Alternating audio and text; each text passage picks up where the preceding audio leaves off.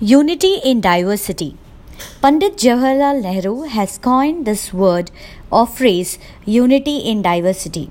Kindly please record your voice supporting in what way unity in diversity is evident in Indian subcontinent.